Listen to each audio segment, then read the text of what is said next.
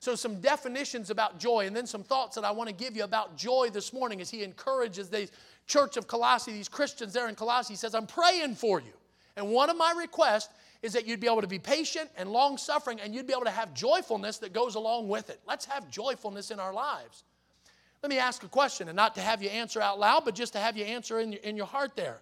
Have you ever been around a person who's a joyful person? I mean, they just have the joy of the Lord in their heart. And maybe even that individual that you're thinking of this morning in your heart, in your mind, doesn't even have the best circumstances. And yet they just are always abounding in joy. They've got a joyful heart. Can I say this? One of the things I think we would say about a person that just eh, displays that joy in their heart, it, it really can become contagious, can it? Man, you get around a joyful person, and it's not long before you say, you know, maybe some circumstances around me aren't going real well, but still just being around that person just makes the joy of the Lord that's in their heart kind of start to, to come out in, in your heart, in, in your life. Have you ever been around that type of a person? Have you been around a person that, that's a Christian? They're on their way to heaven and they're just excited about it and they've got the joy of the Lord in their heart. Well, I want to give you a couple definitions about joy that I think we can very clearly uh, uh, uh, uh, attest to the scripture teaching these truths. And then again, a couple points about joyfulness this morning that I hope will be a blessing to you. The first thing I want to uh, say to you by way of a definition of joyfulness joy, uh, to have joy in our hearts is to have, just simply put this way, is to have a happy heart. To have joy in our lives is just to simply say, I've got a happy heart. Now, we have to understand that that word happiness is not the same as joy because happiness depends on the circumstances around us or what is happening around us.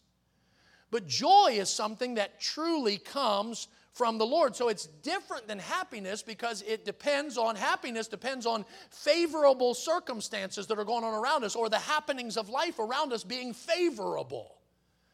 But God is letting us know Oh, that when we have joy in our hearts, we can have that happy heart. Again, regardless of the circumstances, regardless of the situation around us. So, definition number one when we have joy in our hearts, we have a happy heart.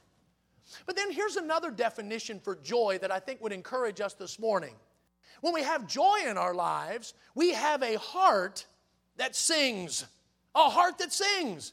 Now, I don't mean we're literally always singing, but it's a heart that is so joyful because there is that song that's in our hearts that we're rejoicing in the Lord about. The Bible says in Psalm 40, and it talks about some things that happen when you trust Jesus as your Savior. Here's what the Bible says happens when you trust Jesus as your Savior. It says in Psalm 40 and verse number 3 And He hath put a new song in my mouth, the Bible says. When you trust Jesus Christ as your Savior, the Bible says He, that's God, has put a new song in my mouth. Now, listen to the end of the verse. He says this even praise unto our God. Now, it's literally, it's not literally going around and always singing, although individuals that have joy in their heart, sometimes you will find them going around singing. Maybe humming a happy tune or maybe whistling a happy tune because there is joy in our hearts. One of the things that I noticed about Brother Bush when he has been here with us Brother Bush has been here with us twice now for our missions conferences. I don't know how many times when I've brought him here into the building for lunches or, or dinners, I've, I've heard him going around the halls and he's whistling. He just with joy in his heart. He's going around the building and he's kind of he's just kind of whistling, humming a little tune there. And again, it doesn't mean that we have to hum a tune or whistle to have that song in our hearts, but it's a song that God has given us, right? Praise to our God. But the end of that verse, Psalm 40, verse number 3 says this Many shall see it and fear and shall trust in the Lord, which means that our joy can become contagious, can it? It can become so contagious that others will see the joy that is in your heart and the song that's in your heart and respond in such a way where they would say, There's something different about what's going on in your heart. There's something God has given to you that I don't have yet. The Bible says, Many shall see it and trust in the Lord. They'll fear and then they'll trust in the Lord because of the joy that's in our hearts. So, number one, a happy heart. Again, reminder that happiness is different than joy, but we can have a happy heart because of joy, regardless of our situations. And then a heart that sings because God has put a new song in our mouth. But then, this definition for joy heavenly joy. You say, what do you mean by that? Joy that only comes from Jesus. This is joy that we speak of today that only comes from God. So when we would describe joy, we would say it this way it's a heavenly joy, it's a heavenly thing. Joy is something that only comes from the Lord Jesus Christ and only comes from knowing Him. Brother Terry just read it a minute ago. Philippians chapter 4 and verse number 4. What does it say? Rejoice in the Lord always. And again, I say rejoice. Now, we talked about Brother Ron Hamilton just a minute ago and his condition that he's in right now. He was the one who wrote that song, Rejoice in the Lord.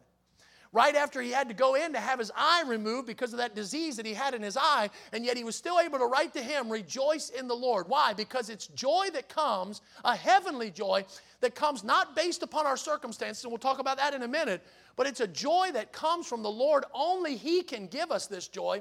It's a heavenly joy, and it comes from the result of knowing Him.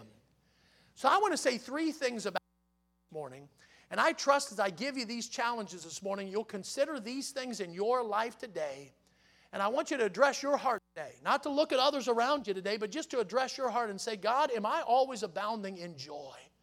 Is there a joyfulness in my heart today? And I want you to consider three thoughts with me this morning. Perhaps maybe you'd even like to write these down. I want you to really consider these this morning, these thoughts that the Lord has laid on my heart this week as I've studied through this passage of Scripture. Number one, I want you to notice this joy, number one, is grace dependent. Number one, joy is grace dependent. You say, what do you mean by that? Joy is dependent upon God's grace in our life.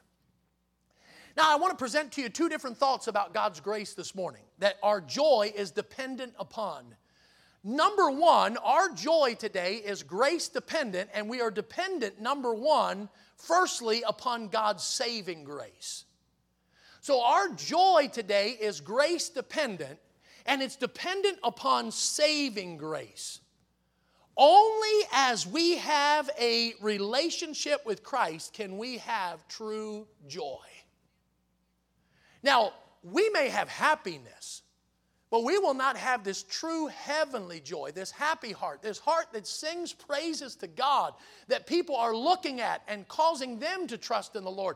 We won't have that type of a joy until we have a relationship with Him. Now, would you look with me in your Bible, if you would, to 1 Peter chapter 1. 1 Peter chapter 1 in our Bibles, and I want you to look down at verse number 8, and I want to prove this to you this morning. That this joy that we're talking about this morning is grace dependent.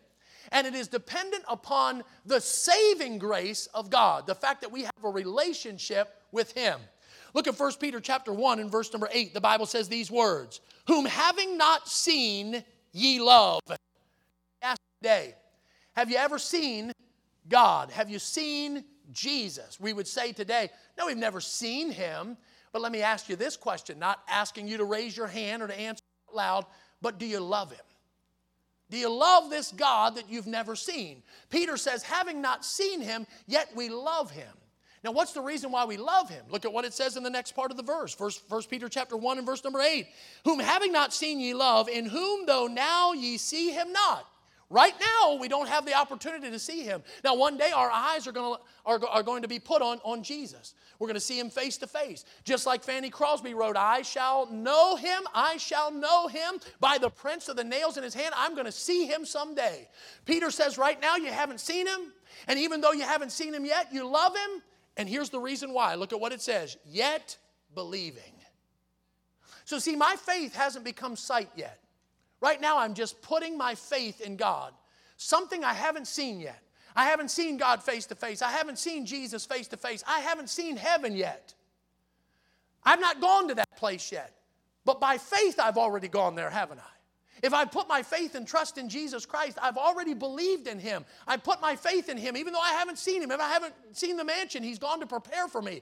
By faith, I've believed in Him. One day, my faith will become sight when my life on this earth comes to an end and my eyes awaken in heaven, my faith will become sight. But until that day, we are putting our faith and trust in Him. We're believing in Him. What does the Bible say? For by grace are you saved through faith. So we put our faith and trust in the Lord. We're relying upon the grace of God. And then notice what happens at the end of verse number eight, if you would. Ye rejoice. Now, why am I rejoicing? I'm rejoicing because I believed in the Lord. I'm rejoicing because of the grace that He extended to me, His saving grace that He extended to me. I put my faith and trust in Him. I believed in Him, and now I get to rejoice. And notice what kind of joy we have. This is because of the saving grace of God, because I believed in Him. Watch down the verse here. It says, Ye rejoice with joy unspeakable and full of glory. Let me ask you this today as a Christian have you ever had a time in your life where your joy that God has given in your heart seemed to be so overwhelming you couldn't even put it in words? You couldn't even describe it to somebody. It was joy that was unspeakable. Man, I can't even put it in words. I can't even describe to you the joy that God has put in my heart. Why? Because of the saving grace of God because we put our faith in him and we believed in him. We believed in him, therefore, we came to know him and we have a relationship with him. Somebody once said this about joy, and I thought it was a great thought when we connect it with grace, because remember, we said joy is grace dependent. Someone once said this about joy. They said, Joy is grace recognized. Think about that this morning. The joy that is in your heart is because you recognize the grace of God, didn't you?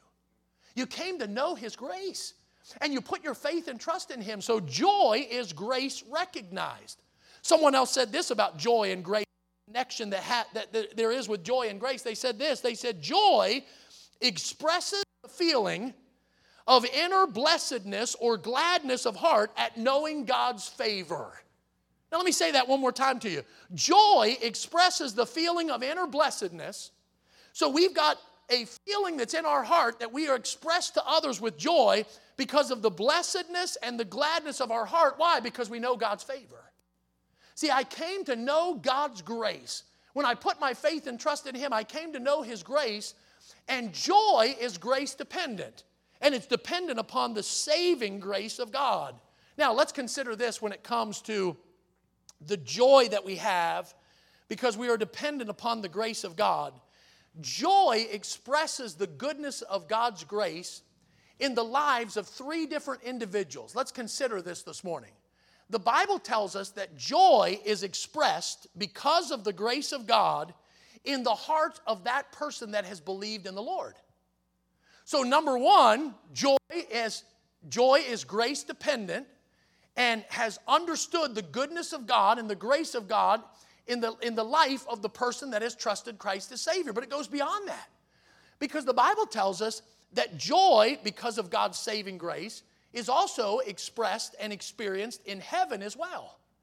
Remember what the Bible says? The Bible says in Luke chapter 15 and verse number 10, it says that there is joy in the presence of the angels of God over one sinner that cometh to repentance. So think about this in your heart this morning. Joy is grace dependent. We depend upon the grace of God to have this joy that's in our heart. The believer gets to experience this joy because of God's grace. And then when the believer comes to know Christ as Savior, there's joy in heaven as well. But then the Bible also expresses to us that there is joy also for the soul winner that has been able to share the plan of salvation with another person. Have you ever had a time in your life, not acknowledging out loud, not raising hands, not saying anything out loud, but in your heart, in your mind, have you had a time where you've had the opportunity to lead somebody to the Lord? If you've never experienced that, if you've never had an opportunity to share with somebody how they could know Jesus as their Savior, I would encourage you to learn how to be a soul winner, and to go out and to endeavor to ask God for opportunities to be a soul winner and to personally lead somebody to Jesus Christ. That's the greatest joy that can come in, in, in, beyond the day that you trusted Christ as Savior. Of course, there's great joy when you trust Christ. But when you get a chance to lead somebody else to Jesus, here's what the Bible says. The Bible says that that soul winner that had a chance to lead Jesus or lead somebody to Jesus the Bible says they get to experience joy in their heart as well. Let me prove it to you if you would. Would you take your Bible and go to Philippians chapter 1 a moment? I'm sorry, Philippians chapter 4. Philippians chapter 4 for a moment, and let's notice the way that Paul describes these individuals that he has had a chance to lead to the Lord. Let's notice this this morning. Philippians chapter 4 and verse number 1, it says this Therefore, my brethren, dearly beloved and longed for, now, notice how he describes them my joy and crown. How does he describe these Christians the, in the church of Philippi there? He's saying that these individuals are my joy. These Christians that he has led to the Lord are the source of his joy. So not only is joy grace dependent for the person that received Christ, but then also there's joy in the presence of the angels over one sinner that repented. So there's joy in heaven as well. But then there's joy also for the soul winner. Look at one other passage of scripture that Paul uses. Look at uh, 1 Thessalonians chapter 2. 1 Thessalonians chapter 2. And look with me, if you would, at the end of the chapter there, 1 Thessalonians chapter 2, and look at verse 19 and 20. Notice what Paul says here. This is the same man that wrote the book of Philippians. He wrote about the church of Philippi. Now he writes about the church of Thessalonica. And he says this in verse 19 For what is our hope or joy or crown of rejoicing? All right, so Paul's asking, What is my joy? Where does my joy come from? Notice what he says next. Are not even ye in the presence of our Lord Jesus at his coming? Paul saying, The source of my joy comes from those that I have personally had an opportunity to lead to the Lord. Notice what he says in verse number 20 For ye are our glory and joy. Paul is, is describing these individuals. These individuals were converted under his ministry.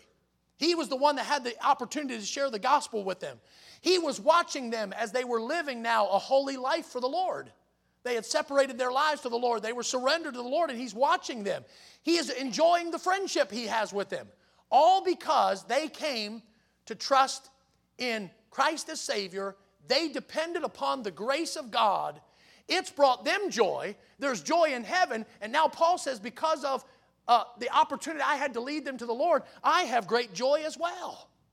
Second John chapter 4, the, I'm sorry, Third John chapter 4, the Bible says this I have no greater joy than to hear that my children walk in truth. Now, some might say, well, that passage is talking about our physical children. No, not so much. It's talking about those that you have personally led to Jesus Christ have no greater joy than to hear that my children walk in truth. Could you give illustrations in your life like that? Of people that you have seen throughout the years and they've depended upon the grace of God in their lives. It's brought them joy, but it's brought you joy because you had a chance to lead them to Christ. I think about a young man right here in our ministry, Corey, who's standing over there preaching right now. As a young man, as I stood in the service and I preached, and I got to hear, and he got to hear the gospel that day, and he responded and he trusted Jesus Christ as his Savior. And the joy that is in his heart because he trusted Christ, but the joy that's in our heart as a church because we had the opportunity to bring him here as a young man and to see him trust Jesus Christ as a Savior and now see God working in his life. We could give examples like that, couldn't we? If we've had an opportunity to see people trust Christ as Savior. If you've never done that, I encourage you to work to uh, understand how to share the gospel with somebody, study some Bible verses out, study through the Romans road, understand how to lead somebody to Christ, and then personally, as you lead them to Jesus Christ, the joy that you'll have in your heart as they've depended upon the grace of God to save them as they put their faith and trust in the Lord. So our joy is grace dependent, but it's not only dependent upon God's saving grace, but I want you to notice number two, it's dependent upon God's strengthening grace. So joy is grace dependent, but it's not just dependent upon God's saving grace. We got to be saved and put our faith and trust in Him to have this joy, but also it's dependent upon God's strengthening grace as well. You say, well, where do you see that? Well, in the Bible, in Nehemiah chapter number 8 and verse number 10, remember what Nehemiah is doing? Nehemiah is rebuilding the walls of the city of Jerusalem. And the Bible says in Nehemiah chapter 8 and verse number 10, he says this phrase. He says, The joy of the Lord is your strength. What's he saying to those people as they're working to rebuild the walls there in the city of Jerusalem? He's saying, The joy of God, the joy of the Lord is our strength. Not our own strength, but we are strengthened by the grace of God in our lives. So we have His power and His strength that comes by His grace and then it's evidenced in our joyfulness. We're not relying upon our strength, but the strength of God. That comes from His grace. So, number one, joy is grace dependent. So, we could summarize that point by saying it this way. Maybe today somebody would say, You know, I don't know that I'm really experiencing this joy that you're talking about today. Joy that's a heavenly joy. Joy that's put a song in my heart. Joy that's made me happy in spite of all the circumstances around me. I don't know that I've experienced that joy. Maybe it's because you've never experienced the grace of God in your life. And in order to be able to understand this grace, or excuse me, this joy, it's grace dependent. Have you trusted Christ as your Savior? Have you relied upon His grace, His work that He did for us as He died on the cross and gave Himself for us? Have you relied upon that to save you and to give you the promise and the hope of heaven? And then to give you the joy that God wants you to have. So, number one, joy is grace dependent. But number two, I want you to notice this joy, number two, is spirit reliant. So, joy number one is grace dependent, but joy number two is spirit reliant. The Bible says in Galatians chapter 5 and verse number 22, it says, For the fruit of the, or excuse me, but the fruit of the Spirit is, what's the list there? He's got nine character traits, doesn't he? And these nine character traits that he gives us that are the fruit of the Spirit in Galatians chapter 5, which by the way, there's another list in Galatians chapter 5, that's the works of the flesh. So, opposite of the works of the flesh are the fruit of the Spirit. And these nine character traits are character traits that God wants us to have in our lives. By the way, He doesn't want us to pick and choose them, He wants us to have all nine of them. So, the fruit of the Spirit is love, and then what's the second one? Joy. God wants us to have joy in our lives. So, who do we rely upon for that joy? We rely upon the Holy Spirit of God. So we're dependent upon the grace of God. We've got to be saved and have God's grace in our life to have joy. But number two, we are reliant upon the Spirit of God in our lives. After all, the Bible says, but the fruit of the Spirit is love and then joy. We're reliant upon the Spirit of God. So it's not something we work up in our lives. Joy is not something we just work up in our lives. We're not a joy, today we're not a joyful person when it comes to Christian joy because we've worked it up. It's something that has been produced by the Holy Spirit of God. I hope you understand the difference today. Not something you're just working up, because we all could fake people out, couldn't we? We all could be a, a, a person that's not real. But God says, I want you to have this joy where it's lasting joy. It's a joy that you're not working up, but it's a joy that the Holy Spirit produces. Now, why does the Holy Spirit produces, produce it? Because He lives in us. The Bible says we are indwelled by the Holy Spirit of God. That indwelling takes place the moment we trust Jesus Christ as our Savior. We'll have all of the Holy Spirit that we will ever need. But there's something else that God desires of us. We're also to be filled with the Holy Spirit of God. Now, that's dependent upon us. How controlled by the Holy Spirit are you today? If you're not yielded or controlled by the Holy Spirit of God, then there's something wrong in your life. You've got to get to a place where you're filled with the Holy Spirit of God. That's not God's fault. We could say it this way when we get saved, we have all of God we will ever need, all of the Holy Spirit we will ever need. But does He have all of you? Are you filled with the Holy Spirit of God? Are you controlled with the Holy Spirit of God? When you get to that place, the Bible says because He lives within you, you'll have this joy. The Bible says this in Psalm 16 and verse number 11 it says, In thy presence is fullness of joy. Think about that today. In the presence of who? In the presence of God. Well, God's presence is with us all the time if we know Jesus as our Savior because His Holy Spirit lives within us. So, in thy presence is fullness of joy. Can I say this today? Do you have that kind of a joy because of the Holy Spirit that lives within you? Do you have this joy in your heart? By the way, are you reflecting it on your face? The joy that God wants you to have and wants you to display to others around you. It's grace dependent, but it's also spirit reliant because the Holy Spirit lives within us. He wants to produce this fruit of joy in our lives. John chapter 15 and verse number 11, Jesus said these words during his earthly ministry. He said, These things have I spoken unto you. You say, All right, well, what is he speaking about in John chapter 15? He's talking about the vine and the branches. Remember who's the vine? Jesus is the vine, and we are the branches. And we've got to abide in him or be connected to him to be able to have this joy that he wants us to have. And as we keep our walk and our relationship and our fellowship right with him, notice what he says. These things have I spoken to you, that my joy might remain in you, and that your joy might be full.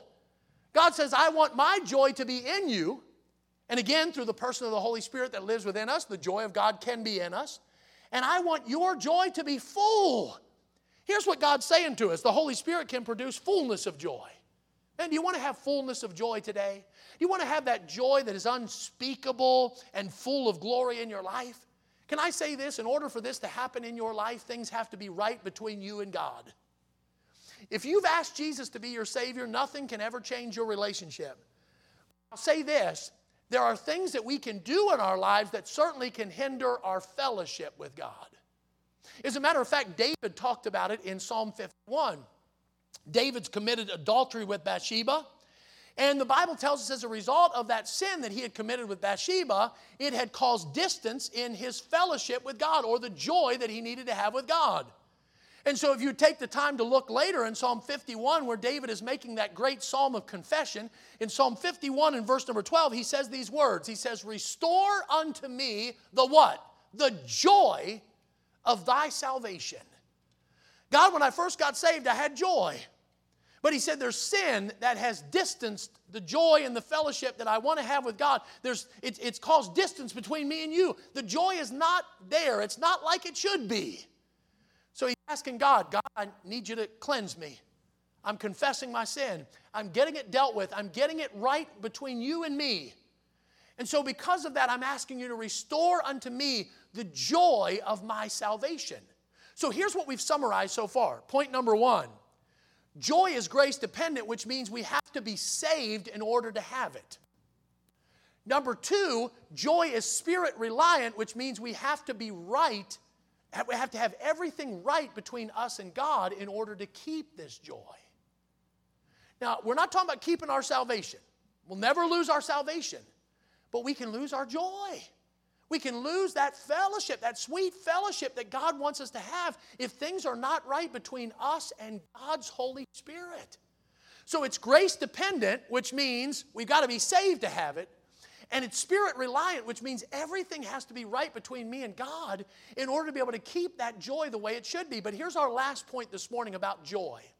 And I hope this will really encourage you as we draw our message to a close. We said, number one, that joy is grace dependent. We said, number two, it is spirit reliant. But here's the last one we really got to grasp here this morning joy is also circumstance irrelevant. Joy is circumstance irrelevant which means simply this we can have joy in spite of any circumstance we ever face. And I know that some would say, well, yeah, but if you understood what I went through, if you understand what I have to go through, you might not be able to make that statement. But I think we see it clearly all throughout the Word of God, though. We see the truth that we can have joy in spite of our circumstances. So joy is circumstance irrelevant. Go back to what we were reading in Colossians chapter 1. Let's look at this real quick. Colossians chapter 1. And remember, we were down at verse number 11. I want you to notice a few things here as we draw this message to a close. Colossians chapter 1, and remember what we read in verse number 11. Now, this is Paul's prayer for the church of Colossae. And when he's praying here for the church of Colossae, the Bible tells us that he asked, he's praying for them that they would have patience. Look at verse 11 again, that they would have patience and long suffering patience and long suffering. Now, remember what back to what we preached about this several weeks back now. We were talking about patience, that we would always be abounding in patience. But those words, patience and long suffering, have different meanings, although they both have the idea of patience. But the first word he uses there in verse number 11, he uses the word patience, that we're to be always abounding in patience. Well, that word patience there has the idea of perseverance. Remember, we talked about this a couple weeks ago, keeping at it.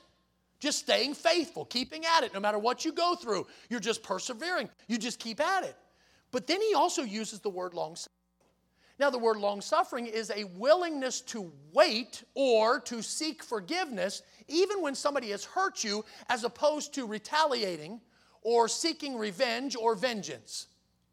So he's asking us to be willing to wait on the Lord and seek forgiveness instead of responding and retaliating and seeking revenge or vengeance, but he is always he, but he is also asking us to persevere, to keep at it. And he said, These are some things that I'm praying for you to be able to do. But then notice what he says at the end of verse number 11. He says, While you're doing all that, I want you to have joyfulness while you're doing it. I want you to have joy. So, can we say this? Joy is a necessary character trait when it's connected to patience. Would you agree with that? I don't know about you. I don't know if you would admit to this, but sometimes I struggle with patience. And sometimes when I'm going through things that require me to have patience, I'm not necessarily expressing the kind of joy maybe that God wants me to express. And so to have this character trait of joy, even when you've got to have patience and long suffering, even when you're being mistreated, even when circumstances around you aren't like you think they should be, God says, I want you to be patient and I want you to be long suffering. Paul's praying that for the church of Colossae. And while you're doing this, if you can have joyfulness in your heart. So, when we're required to be patient and respond correctly, sadly, sometimes our disposition can get a little gloomy, but God says, I want you to keep it joyful. When you've got to be patient, even when the circumstances of life don't match up with what you think they ought to match up with. It's not about getting gloomy and having a terrible disposition about us and just saying, well, yeah, but I got to wait on this or I've got to respond in such a way with people are mistreating me. No, instead to respond, we're to have a joyful patience in spite of any circumstance that we go through. You know, I'll say it this way it is possible to endure something but not necessarily enjoy it. Would you agree with that? It's possible to say, I'm enduring something, but I'm not necessarily enjoying it. But here's what I would believe God would encourage us to do don't stay in that place long. If you've got to endure something, get to a place where you say, God, if you're going to put me through it, then I'm going to learn to enjoy it and have joy as I have to face it. Yes, we have to endure things and might not necessarily always enjoy it. But again, try not to stay there long. The Bible says in Psalm 30 and verse number 5, it says these words Weeping may endure for a night. Do you know the rest of it? But joy cometh in the morning. Yes, we can have weeping for a while. We can have some hardships as far as our circumstances and our trials and our tribulations that we go through for a while. But isn't it great to know that God says joy is going to come in the morning? Don't stay in that place long where you say, I'm just enduring this but I don't know that I have joy in my heart. God wants us to be so filled with joy that we can meet any trial and we can do it with joy in our hearts. Someone once said this about joy. It said, they said, if joy is not rooted in the soil of suffering, it is shallow. Think about that this morning. If joy is not rooted in the soil of suffering, it is shallow. Yes, we're going to have to go through some suffering, but may we still, at that same time, have lives. I think you would acknowledge with me it's easy to have joy when everything's going okay, right? But it's a total different story to be able to remain joyful even as we go through the different circumstances of life. Even when we have to deal with the people that are around us. God doesn't want us to deal with the circumstances of life and the people that are around us in, in a gloomy and a sad hearted way. But instead, he wants, to look, he wants us to look at the trials and the circumstances and the events of life and the people that we deal with in life around us with, with, with joyful heart and a joyful attitude in life. So, as we close this message, let me give you a, a couple quick examples from Scripture of how that joy is circumstance irrelevant. I really want you to see this because I think we clearly see it in Scripture. That joy is circumstance irrelevant. No matter what the circumstances are, there were people in Scripture that gave us wonderful examples of joy. Would you look at these with me real quick? Look at John chapter 16, if you would. We'll go through a couple examples of Scripture, and then we'll draw our message to a close, and I trust that God has used it to encourage you. John chapter 16, look if you would at verse number 20. The Bible tells us that Jesus is trying to explain to his disciples the fact that he's going to die, he's going to be buried, and he's going to rise again, and he's going to ascend into heaven, but one day they're going to get to see him again. Yes, they would not, they would be without him on earth, but they would get to see him again. And notice how he describes it to them. Look at verse number uh, six, uh, chapter 16, verse number 20. He says, Verily, verily, I say unto you, that ye shall weep and lament, but the world shall rejoice. Here, here's basically what Jesus is saying. Jesus is saying, when I die on the cross, you're going to weep. There's going to be sorrow. You're going to be sad at the fact that I'm dying, but there are going to be some that are going to chant out loud, Crucify him, crucify him. They're going to be rejoicing at the fact that I'm giving my life. Look at what he says to the disciples at the end of verse number 20. And ye shall be sorrowful, but your sorrow shall be turned into joy. Notice what he says your sorrow will be turned into joy. Then he gives an illustration. Notice the illustration that he gives. Look at verse 21. A woman, when she is in travail, hath sorrow, because her hour is come. But as soon as she is delivered of the child, she remembereth no more the anguish for joy that man is born into the world. I don't know how much women would agree with that, but God is saying here, hey, there's that sorrow that takes place with the birth, and then the joy that comes as a result of that child, it far outweighs the pain and the sorrow that you had to go through to bring that child into this earth. That's what Jesus is saying about the disciples. He says, When I come back, and when you get to spend eternity with me in heaven, it is gonna, that's, that joy is gonna far outweigh any sorrow that you ever had to go through. He says it in verse 22. Notice he says, And ye now therefore have sorrow, but I will see you again. What a promise from God, right? He says, I'm gonna see you again. And notice what he says at the end of verse number 22 and your heart shall rejoice, and your joy no man taketh from you. Yes, you've got some sorrow right now, but God says, Oh, may I remind you of the joy that awaits. And yes, we may think of the circumstances that we go through here on earth, but may we still have joy in our hearts, knowing at what lies ahead. Knowing that what we're going to have, what we're going to experience for all of eternity if we know Jesus Christ as our Savior. Look with me, if you would, at Acts chapter 13 for a moment. Acts chapter 13. Go down, if you would, at verse number 50. Acts chapter 13 and verse number 50. This is speaking about the ministry of Paul and Barnabas during their missionary journeys. Notice what it says in Acts chapter 13 and verse number 50. But the Jews stirred up the devout and honorable women and the chief men of the city that raised persecution against Paul and Barnabas and expelled them out of their coast. What is Paul and Barnabas going through? They're going through what we would call persecution, and they're facing it hard. As a matter of fact, they're even told to get out of their coast. We don't want you anymore. Look at what the Bible says in verse 51. But they shook off the dust of their feet against them and came unto Iconium. Look at verse 52. And the disciples were filled with joy. Yes, we might face some persecution, but knowing that this is what God wants us to do, no matter what circumstance we go through, we could just shake the dust off of our, of our shoes and move on to the next place and rejoice in the next opportunity that God gives us. Look with me, if you would, at a very, a very similar passage. Second Corinthians chapter 8. 2 Corinthians chapter 8. Now, several weeks ago, we preached a message about uh, always abounding in our giving. And we went to Second Corinthians chapter number 8 and we talked about how that this is the wonderful picture of what a faith promise offering is. It's offering outside of a church. And Paul, the Bible tells us, uses the churches in Macedonia to give an example to the church in Corinth of how they ought to give. Notice how he describes their giving. Would you look down at Second Corinthians chapter 8 and verse number 2?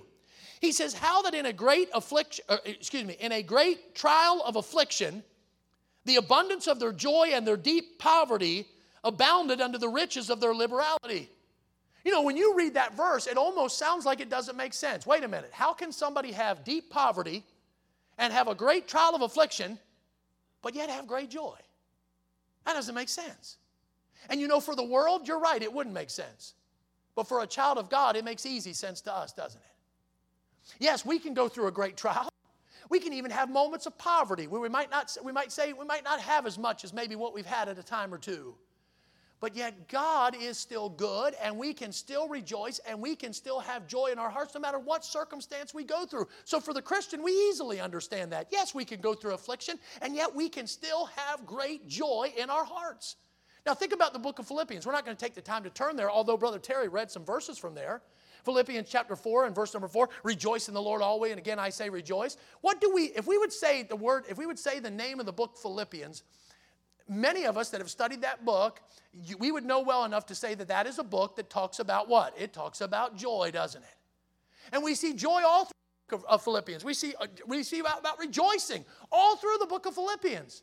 Let me ask you, where was Paul when he wrote that book? He was in jail, wasn't he? As a matter of fact, he was even awaiting martyrdom. He was going to die for his faith that he had put in the Lord. And yet he still wrote the book of Philippians about joy and rejoicing in the Lord, which shows you and I that it is possible to go through even a trial of great affliction. Even deep poverty, as it's explained there in 2 Corinthians chapter 8 and verse number 2, and yet still have great joy. May I show you three more verses and we'll finish. Look at 1 Thessalonians chapter 1. Again, all of these just examples of the fact that joy is circumstance irrelevant. Look at 1 Thessalonians chapter 1 and verse number 6. It says, And ye became followers of us and of the Lord, having received the word in much, what's the next word? Affliction. Paul said, just to be able to give you the word of God, we had to go through great affliction. We had to go through great trial, great persecution just to give you the Word of God. But yet we made it through. We gave you the Word of God. You believed. You trusted the Lord as your Savior. And look at what he says at the end of verse number four, uh, verse number six. With joy of the Holy Ghost. Oh, yes, we had to go through some affliction, some tough times, some trials. But yet the gospel was given to you, and now we can say there's great joy that the Holy Ghost has given to us because the gospel has been shared. Look with me, if you would, at Hebrews chapter 12. Now, the greatest example we could ever give in Scripture of anything that we ever study is the example of the Lord Jesus Christ. Would you agree with that? What an example Jesus Christ is. Well, in this passage of Scripture in Hebrews chapter 12, he gives us a wonderful example, doesn't he? Look at what he says in verse 1 Wherefore, seeing ye also are compassed about with so great a cloud of witnesses, let us lay aside every weight and the sin which doth so easily beset us, and let us run with patience the race that is set before us. Okay, so God wants us to run the race with patience. All right, who's the greatest example of that? Jesus. Look at verse 2. Looking unto Jesus, the author and finisher of our faith, there's so much we could say about this verse, who for the joy that was set before him endured the cross. See, Jesus saw the end result, didn't he? He saw the fact that his blood would be shed for our salvation. And because he saw the joy that, that was laying before him, he was able to endure the cross. Can I say this? Why don't we ask God to help us to go through the trials that we go through in our life, knowing that God's not making a mistake? He understands what we go through, what we're going through, and we go through it with joy, knowing that when we get through that trial, we can have great joy coming out of that trial as well. Look at what James chapter 1 says, and it'll be the last two verses we read. James chapter 1 and verse 2. James chapter 1 and verse 2. Notice this. He says, My brethren, count it all joy when ye fall into divers or various temptations. Now, wait a minute. That doesn't sound right, does it? You mean to tell me I'm going to go through trials and, uh, and temptations, and you're supposed to say I'm going to have joy? That's what Jesus says we're supposed to have, right? Look at verse number three. Knowing this, that the trying of your faith worketh patience, it produces something good for you. Would you would, would we all learn today to go through the circumstances of life with joy in our hearts, not, not considering the, the circumstances and weighing them and saying, well, if this is, if this is too much on me, I, I'm not required to have that joy. No, God wants us to have that joy regardless of the circumstances. So let's consider this this morning. Number one, joy is grace dependent. In order to have joy, you have to put your faith and trust in God's grace his saving grace. Do you know Jesus as your Savior today? That's how you have joy. Number two, it is spirit reliant. The Holy Spirit wants to produce this fruit in our lives, but it'll only happen as we stay right with Him. Maybe there's somebody today that would need to confess something and say, There's something that stands between my fellowship and God, and that's why I feel like I don't have the joy that God wants me to have. I know I'm saved, but I feel like I just don't have this joy because there's something that stands between me and God. Would you confess it today? Because God says He'll hear you and He'll forgive you and He'll cleanse you from all your unrighteousness, the Bible says. And then, would you consider with me this morning that grace is circumstance relevant? No matter what circumstance you go through in life, would you ask God, Lord, help me to keep having joy? Help me to have it in my heart. Help me to show it on my face and my countenance for the world to see. That yes, I can go through a trial, and yet I can still have joy. How many of you have ever run across the person? I asked you this morning, or excuse me, I asked you at the start of the message, you ever run across a person that just has a joyful heart? Well, let's add to that. How many of you have run across a person that's going through a severe trial in their life, and yet they still have joy in their hearts? That's what God desires from His children. And it'll only happen if we're saved and we're right with God and we're realizing no matter what He puts us through, we still can have that joy of the Lord in our heart. Father, thank you today for the message that you've put in my heart. And Lord, sometimes I believe when we